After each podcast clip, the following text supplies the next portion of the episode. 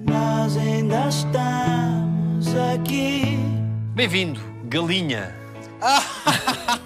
Começas logo bem. Galinha. Foi a minha primeira alcunha na escola, porque eu tinha uma voz muito aguda. Não é que tenha uma voz muito mais grave hoje em dia. De qualquer das formas, está um bocadinho melhor. E havia um colega meu na turma que era o Formiga. Eu fiquei o Galinha. Tiago Aldeia, dezoito anos. Isto está mal. Estou como sou, no alta definição. Ouve, meu, não entres nessa onda. Quem meteu a Marta nesta bronca não fui eu. Já aconteceu, quando andaste na rua, chamarem-te Rodas? Acontece-me muitas vezes. Foi, de facto, uma personagem que marcou. Tens que fazer com que eles te respeitem. Top. Tens razão, Rodas. Sim, é que se fala. Durante uma altura da minha vida, a seguir a fazer Rodas, epá, eu consigo fazer outros personagens. Eu não sou Rodas, eu sou Tiago Aldeia. Até que aceitei isso, tive a maturidade de olhar para isso com um certo distanciamento e percebi que, de facto, é um privilégio ter feito uma personagem que marcou gerações. Oh, senhora, foi só uma brincadeira, a sério. Uh, mas uh, nós prometemos que não volta a acontecer. Já lá vão quinze anos.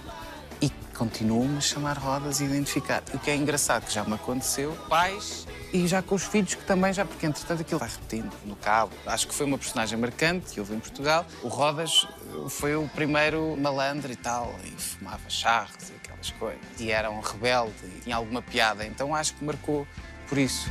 Vamos lá, podes matar-nos. Em que situações mais caricatas é que já tiveste essa abordagem?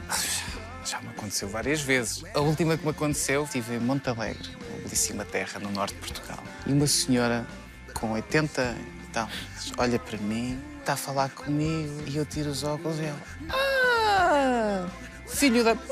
É o Rodas.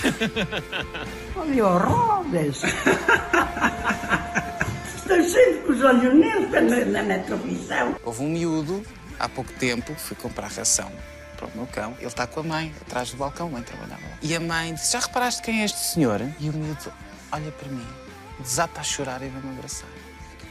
E ela e a mãe começa a chorar, porque no tempo também era... Pá, isto é um privilégio enorme. Enche-me o coração. Quando chegas aos Morangos, já levavas muitos anos de estúdios.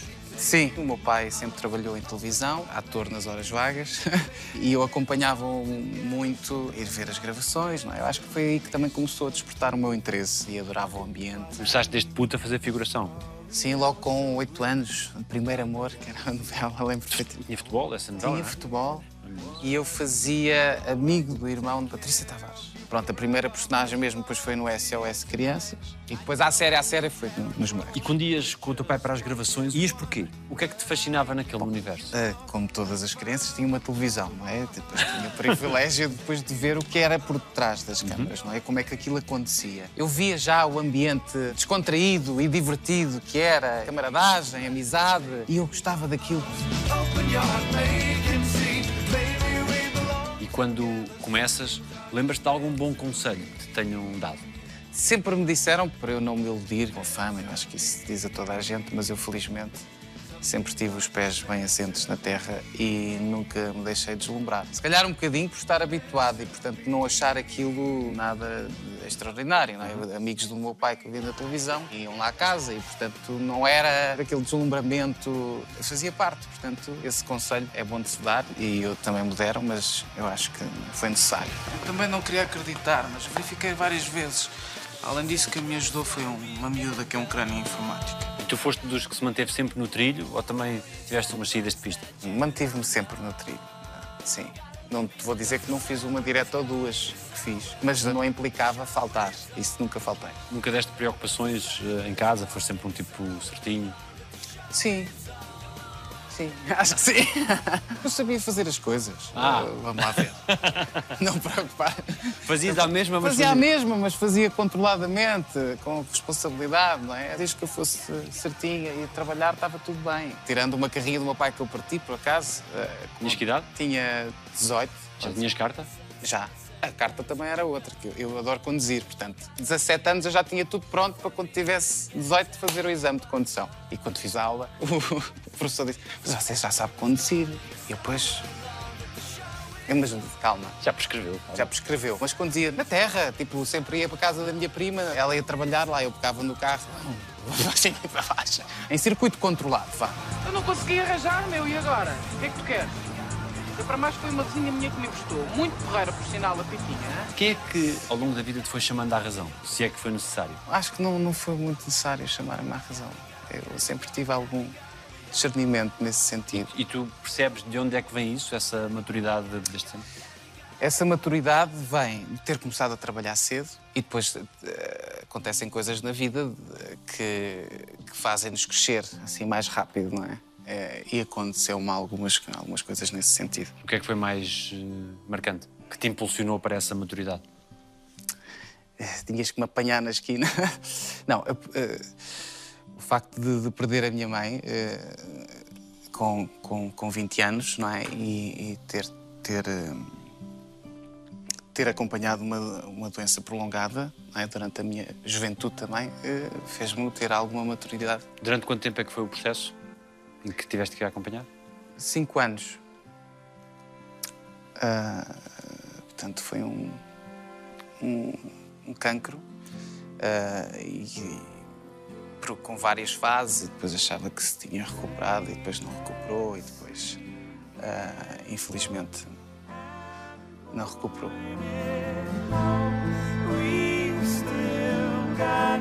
Portanto, tu vives o, o auge dos Morangos num momento de profunda alegria e concretização profissional, ao mesmo tempo. Uhum. Por um lado, essa necessidade de, de voar e de, de, de cumprir, e por outro lado... E por outro lado, uma coisa terrível a acontecer ao mesmo tempo, não é? Com distanciamento, algum sentimento de culpa, sei lá, por, podia ter estado mais, mas ao mesmo tempo tinha estas duas coisas a acontecer na minha vida, não é? A adolescência, a juventude, o facto de estar a fazer televisão, o facto de estar a fazer uma série de coisas. E a minha mãe doente num processo. Obviamente não foi os cinco anos intensivamente, teve períodos que achava que estava tudo bem. E aí respirava-se um bocadinho de alívio e vivia-se com uma maior leveza. Mas outros que era ali um bocadinho complicado. Eu nunca acreditei que a fosse perder, efetivamente. Portanto, achava sempre que aquilo era uma coisa temporária. Até que aconteceu.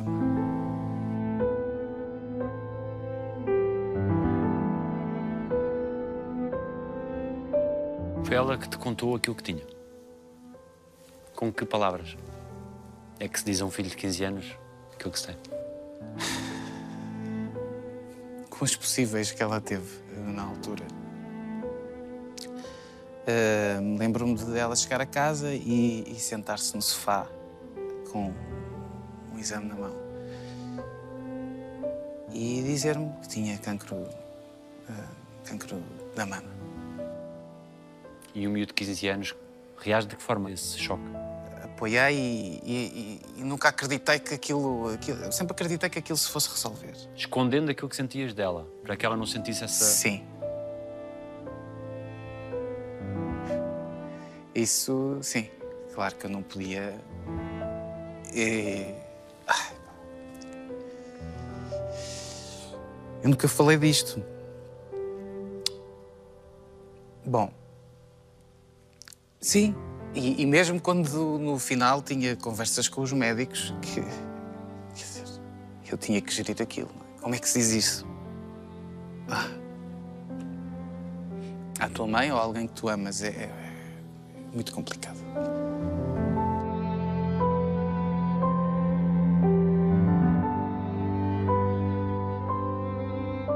Eu acho que há aqui uma questão que é como foi tanto tempo e teve tantas fases, né? Teve fases que está recuperado, está tudo bem agora, depois voltou a aparecer um bocadinho e depois não sei quê, e depois resolveu-se outra vez e depois tirou-se e depois... Acaba por ter alguma normalidade. Ou seja, tu crias uma esperança que aquilo, pronto, é um processo, mas isto vai-se resolver. Mas... É, nunca desistiu, não é? Houve em algum momento vontade da tua parte ou dela de ter uma conversa definitiva? É... Não, só os últimos momentos, as últimas semanas que já foram complicadas, né? Que já foram no hospital. Aí tive que... que... que cair no colo dela, não é? E de não deixar nada por dizer? Sim, disso que consegui.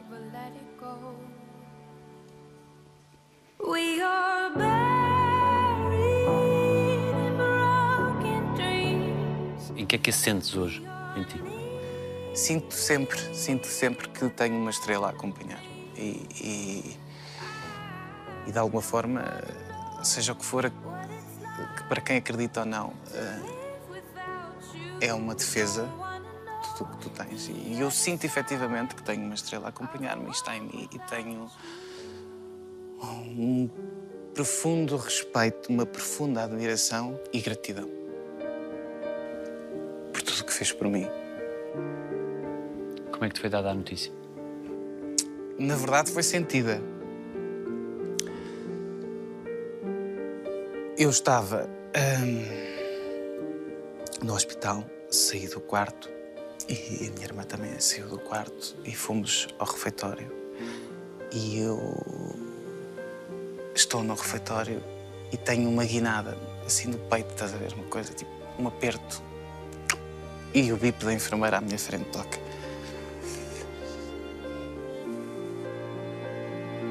Foi isto.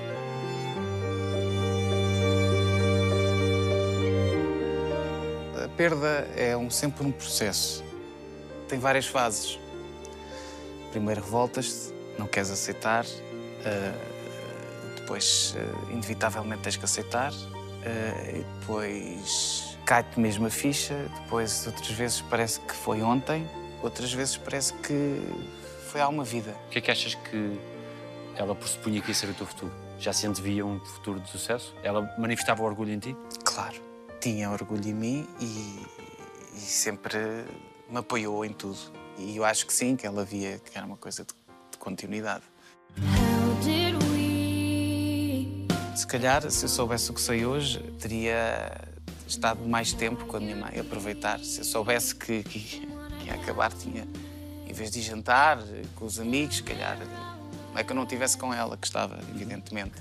Uh, mas a vida é assim e as pessoas não sabem, não é? O que é que vai acontecer. E ela também gostaria que tu continuasses a viver a tua vida. Evidente, evidente, evidente. Mas fazemos sempre essas equações. E se...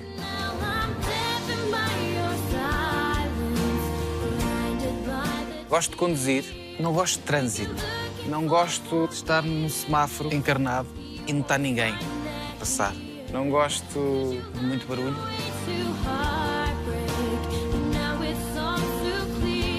Sentes-te mais influenciado na tua personalidade mais pelo teu pai ou mais pela tua mãe? Tenho muito, tenho dos dois. Em termos assim de valores, muito são mais da minha mãe. Em termos de sentido de humor, de ser uh, brincalhão, é, é muito do meu pai. O meu pai é, é muito engraçado. Não sei se é por ser meu pai.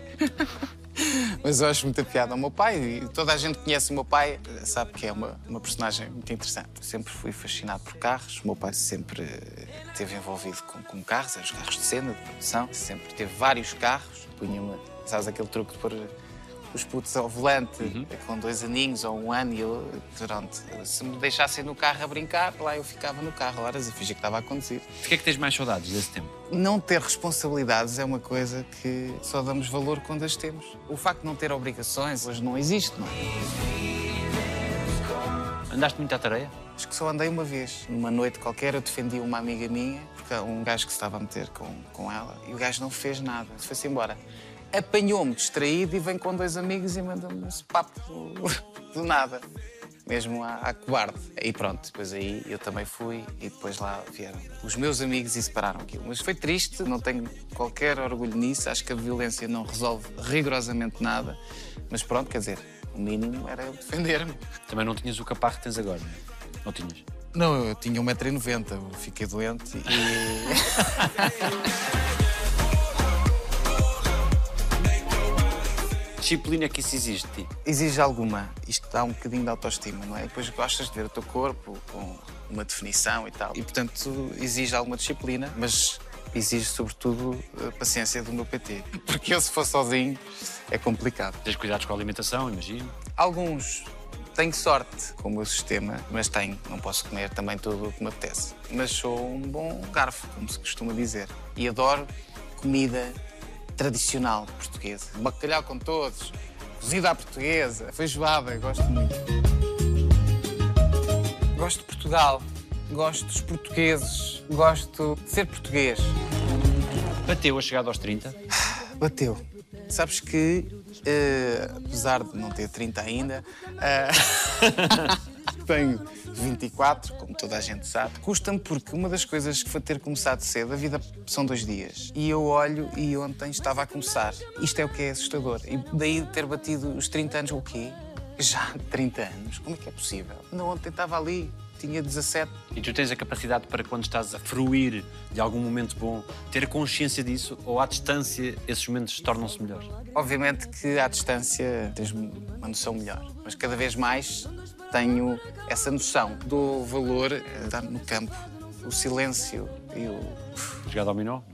Jogado ao minó, à malha, com um copo três, pá. A velocidade que a nossa vida tem, é tudo muito rápido, é tudo alta velocidade. E às vezes é importante parar e respirar, para dar esse valor à vida. Uma das coisas que eu acho que foi importante nesta situação desta pandemia foi isso. De repente fomos todos obrigados a... Agora ficas em casa. Silêncio. Pensa. Vai a todo lado. Faz a digestão. E isso é importante. Vou aproveitar isto. Isto não tem que ser uma coisa má. De eu estar aqui fechado em casa, oh meu Deus, eu queria estar ali. Claro, evidentemente, todos nós queríamos que nada disto tivesse acontecido e, evidentemente, todos nós queríamos que a economia não levasse este rumo, porque vai ter consequências para todos nós, pessoas a morrer, já para não falar disso, como é evidente, mas olhar para o lado bom das coisas. Agora tenho tempo, vou ver as séries que não consegui ver, vou dormir aquilo que não consegui dormir, vou pensar e refletir um bocadinho na vida, que às vezes não, não temos oportunidade. Tu és um tipo poupado? Tem que ser na profissão que tenho, no país que estou. É muito complicado ser ator. Eu, por acaso, sou um, um dos sortudos que vou sempre tendo trabalho, mas um ator tem que ser como a formiga. Portanto, há muita coisa ao mesmo tempo e tu não, não, não consegues ir a todo lado, como de repente ficas seis meses ou um ano sem nada. E, portanto, se tu não tens essa gestão, vais ter problemas. Já para não falar do sistema de apoio aos artistas, que é absolutamente ridículo em Portugal. Não existe, é um trabalho precário. Os recibos verdes é hoje é, amanhã não é, mas pagas da mesma. É isto. E isso, portanto, é uma coisa muito ingrata, que devia ser revista de uma vez por todas. E, portanto, quem não é poupado e quem não sabe gerir bem o dinheiro, está tramado. E tu no confinamento como é que fazias? És tu que cozinhas? Uh... Pois claro, que remédio. E por acaso uh, foi uma das coisas que eu voltei a fazer. Fiz pratos que nunca tinha feito. Fiz pataniscas de bacalhau, amigo. Não gosto de iscas. Gosto daquele marisco no final do dia de praia. Aquela garrafinha de champanhe também gosto. O que é que tu fizeste com o primeiro dinheiro que ganhaste? Foi uma viagem ao Rio de Janeiro, com dezoito anos. Passagem de ano, em Copacabana, com o Zé Mata e com a Filomena Cautela e com a Medita Praia. As histórias dessa passagem de ano provavelmente são incontáveis. Fica para outro programa. Os teus melhores amigos são aqueles que a profissão te deu? Muitos são. Também tenho outros, evidentemente, como toda a gente. Mas acaba por ser mais fácil com as pessoas com quem tu trabalhas, não é? Isto acontece em todo lado. E depois também existe outra premissa aqui, que é, nós trabalhamos com emoções, com energia, e é a troca de emoções e energia. Portanto, é muito mais fácil tu ligaste uma amizade com alguém que tu diariamente trocas emoções, trocas sentimentos. Quando o Zé Mata diz que são irmãos de sangue, porque é isso que ele sublinha, é porque a amizade extravasou esse lado. Completamente. E depois há umas ligações fortíssimas, não é? Que tu tens com alguns amigos, que tu dizes que são os teus melhores amigos. O Zé é um desses amigos que é, de como ele falou no vídeo, que me emocionou. Meu irmão, sangue, amo-te. És a pessoa fundamental da minha vida, da minha minha e de, dos teus amigos todos, porque quando tu chegas, a energia fica automaticamente maravilhosa. Eu ligo ao Zé, às vezes, porque sinto que tenho que ligar ao Zé e ele, epá, como é que adivinhaste? E ele estava a precisar que eu me ligasse. Isto é um privilégio de ter ligações assim e tenho alguns bons amigos.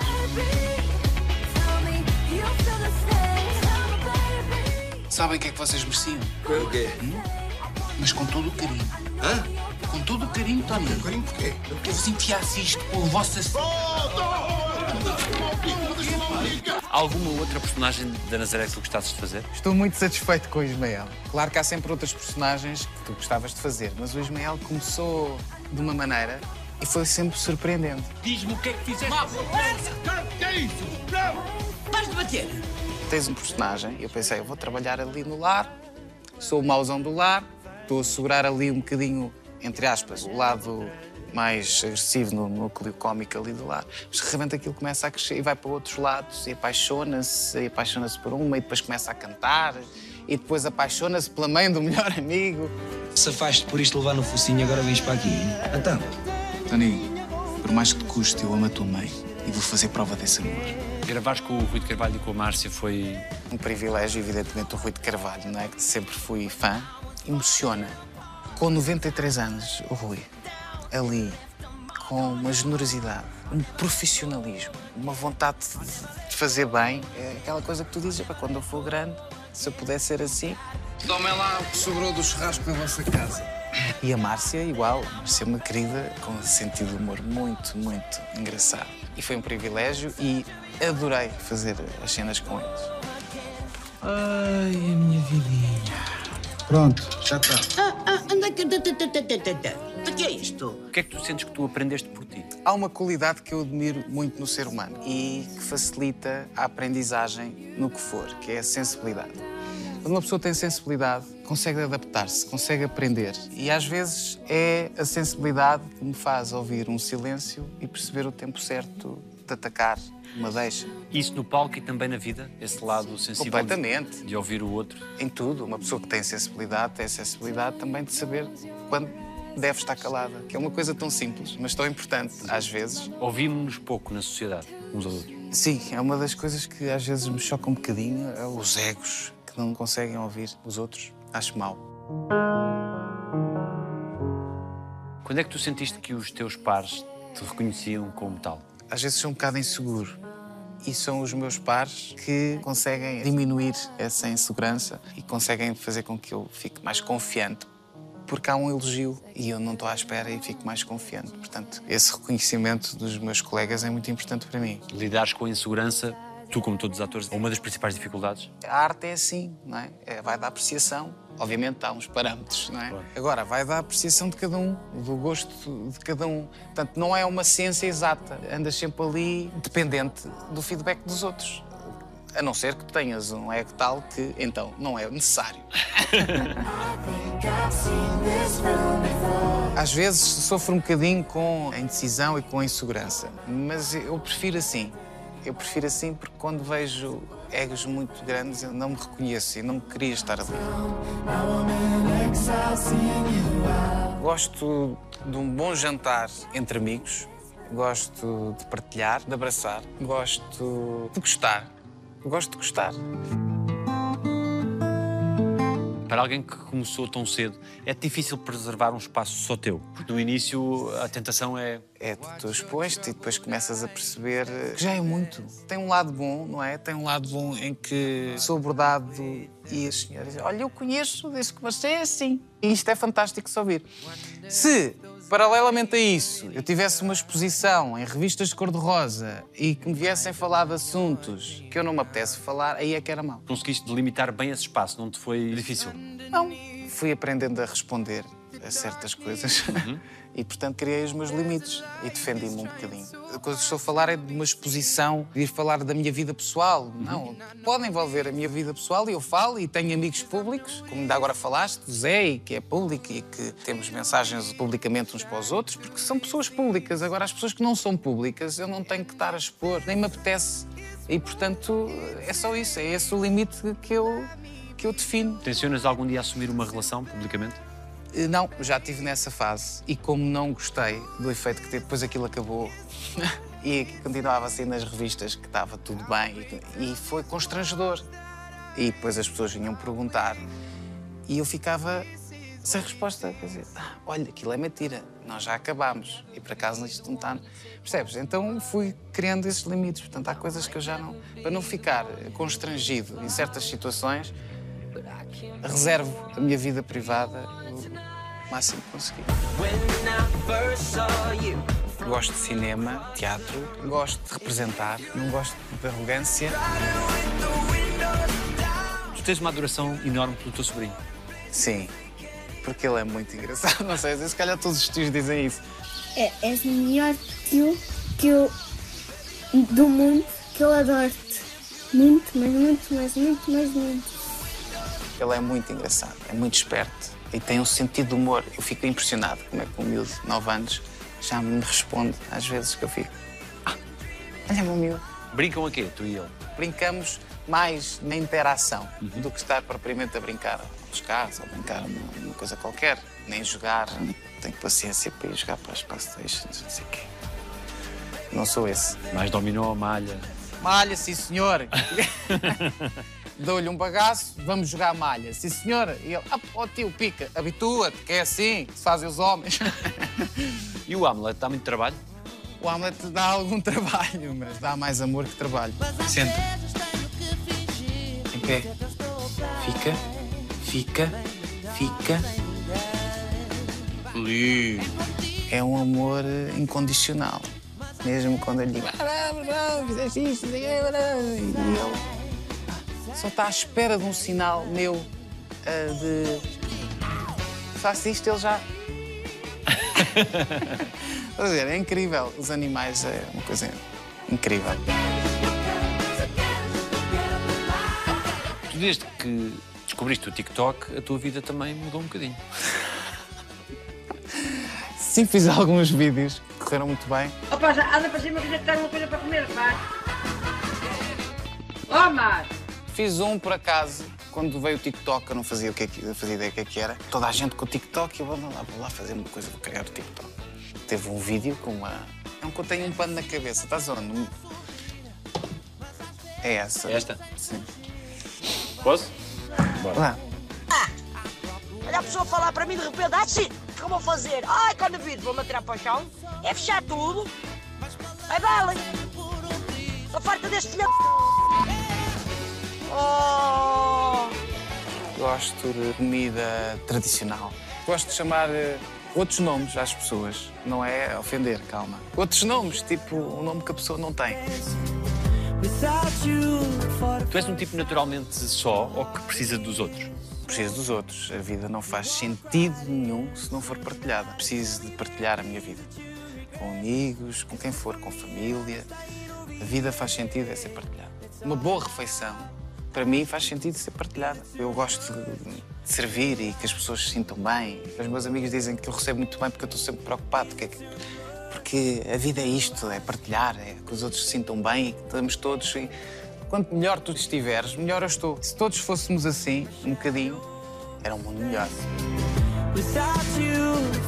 Tu conheces o país quase todo, não é? Posso dizer que sim. Falta pouca coisa. O que é que te encanta mais nessas viagens? Descoberta. E as pessoas. Descobrir pessoas genuínas dos sítios. Gosto de pessoas genuínas, sem filtros. Gosto de comer cozido na casa da senhora. Se eu puder comer, em vez do restaurante, eu conseguir encontrar e comer um cozido de uma senhora que faz cozido há cinquenta anos e que não sei o que, estar ali à mesa. Uh, maravilhoso. Tive há pouco tempo uma experiência dessas em Montalegre. O cozido Barrozão. Fui à casa da dona Lourdes. Um beijinho, dona Lourdes, se estiver a ver. Foi maravilhoso. Estava ela, o marido, depois vem toda a gente, e depois no final toca-se acordeon. O velho com Viagra que tu estás, qualquer dia vai bater a volta e depois a curvatura. Estava sempre em cima da velha, já não aguenta com ele. Nós temos um país tão rico e tão diferente, região a região. Epá, é impressionante. Muda. cem quilómetros parece que estás noutro sítio. As pessoas mudam. A maneira como as pessoas comunicam. Para a minha profissão, vou beber entre aspas, às pessoas, não é? O que eu gosto é de ver como é que as pessoas lidam com as coisas e como é que falam, e como é que comem e como é que se expressam. E, portanto, para além de termos um país belíssimo e as paisagens e tudo mais, as pessoas das terras, as coisas genuínas, as refeições nos sítios certos. O facto das pessoas me conhecerem, obviamente, este é o lado bom. Abre portas, passa logo ali uma série de barreiras. Portanto, sei que também tenho uma sorte nesse sentido, não é? Uhum. Porque como as pessoas me conhecem, abrem-me os braços e as portas de outra maneira, não é? E, portanto, acabam por ser experiências muito mais fortes. E é a altura certa para todos nós conhecermos melhor o país que temos. Dada a circunstância, não é? Podemos viajar cá dentro e temos um país incrível, incrível. Como é que é a relação com os teus irmãos? É boa, sim. Tenho mais afinidade com a minha irmã, porque a minha irmã é inteira, uhum. da minha mãe, e como, obviamente, vivemos o que vivemos e, e vivemos mais tempo juntos. Se aproximou-vos? Sim, como é evidente. Uhum. Muito. E eles têm admiração pelo irmão? Acho que têm orgulho no que eu faço. E o teu pai? O que é que já te disse mais marcante? O meu pai não é dizer, mas eu sinto quando ele está orgulhoso. E sinto, por exemplo, se ele me vem ver, sinto assim sempre um bocadinho emocionado. E o meu pai é uma pessoa extremamente importante para mim, sempre me apoiou, nunca me faltou nada. E acho que consegui, relativamente ao meu pai, se calhar o tempo que ele não teve para dedicar à profissão de ator, acho que consegui computá-lo de alguma forma nesse aspecto.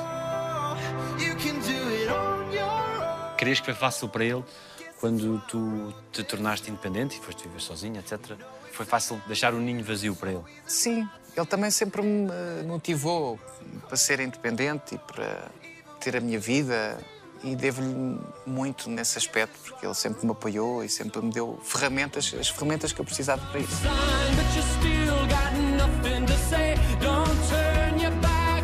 Tu és hoje quem querias ser? Cada vez mais. Acho que eu sou perfeccionista, portanto, dizer hoje quem queria ser, não, eu estou sempre work in progress. Eu tento ser sempre melhor. Eu nunca estou satisfeito. Não sei se é defeito, se é uma qualidade, mas eu acabo de gravar uma cena ou saio do palco e mesmo esta peça, que faço há imenso tempo, com mais respeito que sou tua mãe, acho sempre que podia ter feito melhor. Ali, aquele tempo, uh, tal, pronto. Como na vida, não é? De... Podia ter respondido melhor àquela pessoa, podia ter dito aquilo de outra maneira. E fizeste tudo o que querias até esta altura? Ou houve sonhos que ficaram pelo caminho? Há sempre sonhos que ficam pelo caminho, mas sinto-me grato por tudo o que consegui fazer e satisfeito e sinto que estou no caminho certo e sinto-me orgulhoso no meu percurso. Portanto, acho que isso já é bom. Com que ordem de prioridades é que foste fazendo esse caminho? Tem sempre a ver com as personagens. Isso, para mim, é o mais importante. Porque sem ovos não se fazem omeletes. E, portanto, se a personagem não é boa, pode estar a ganhar muito bem. Uh, mas depois... Epá, não quero nada que digam isto de mim. E, portanto, a opção, esta peça, surgiu há dez anos atrás. Isso, para mim, foi um...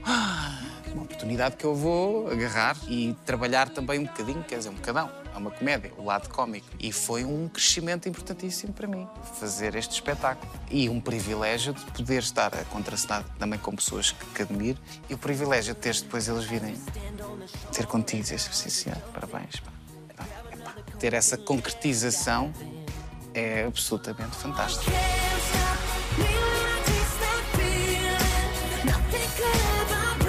O que é que tu corrigirias em ti, se pudesses? A indecisão.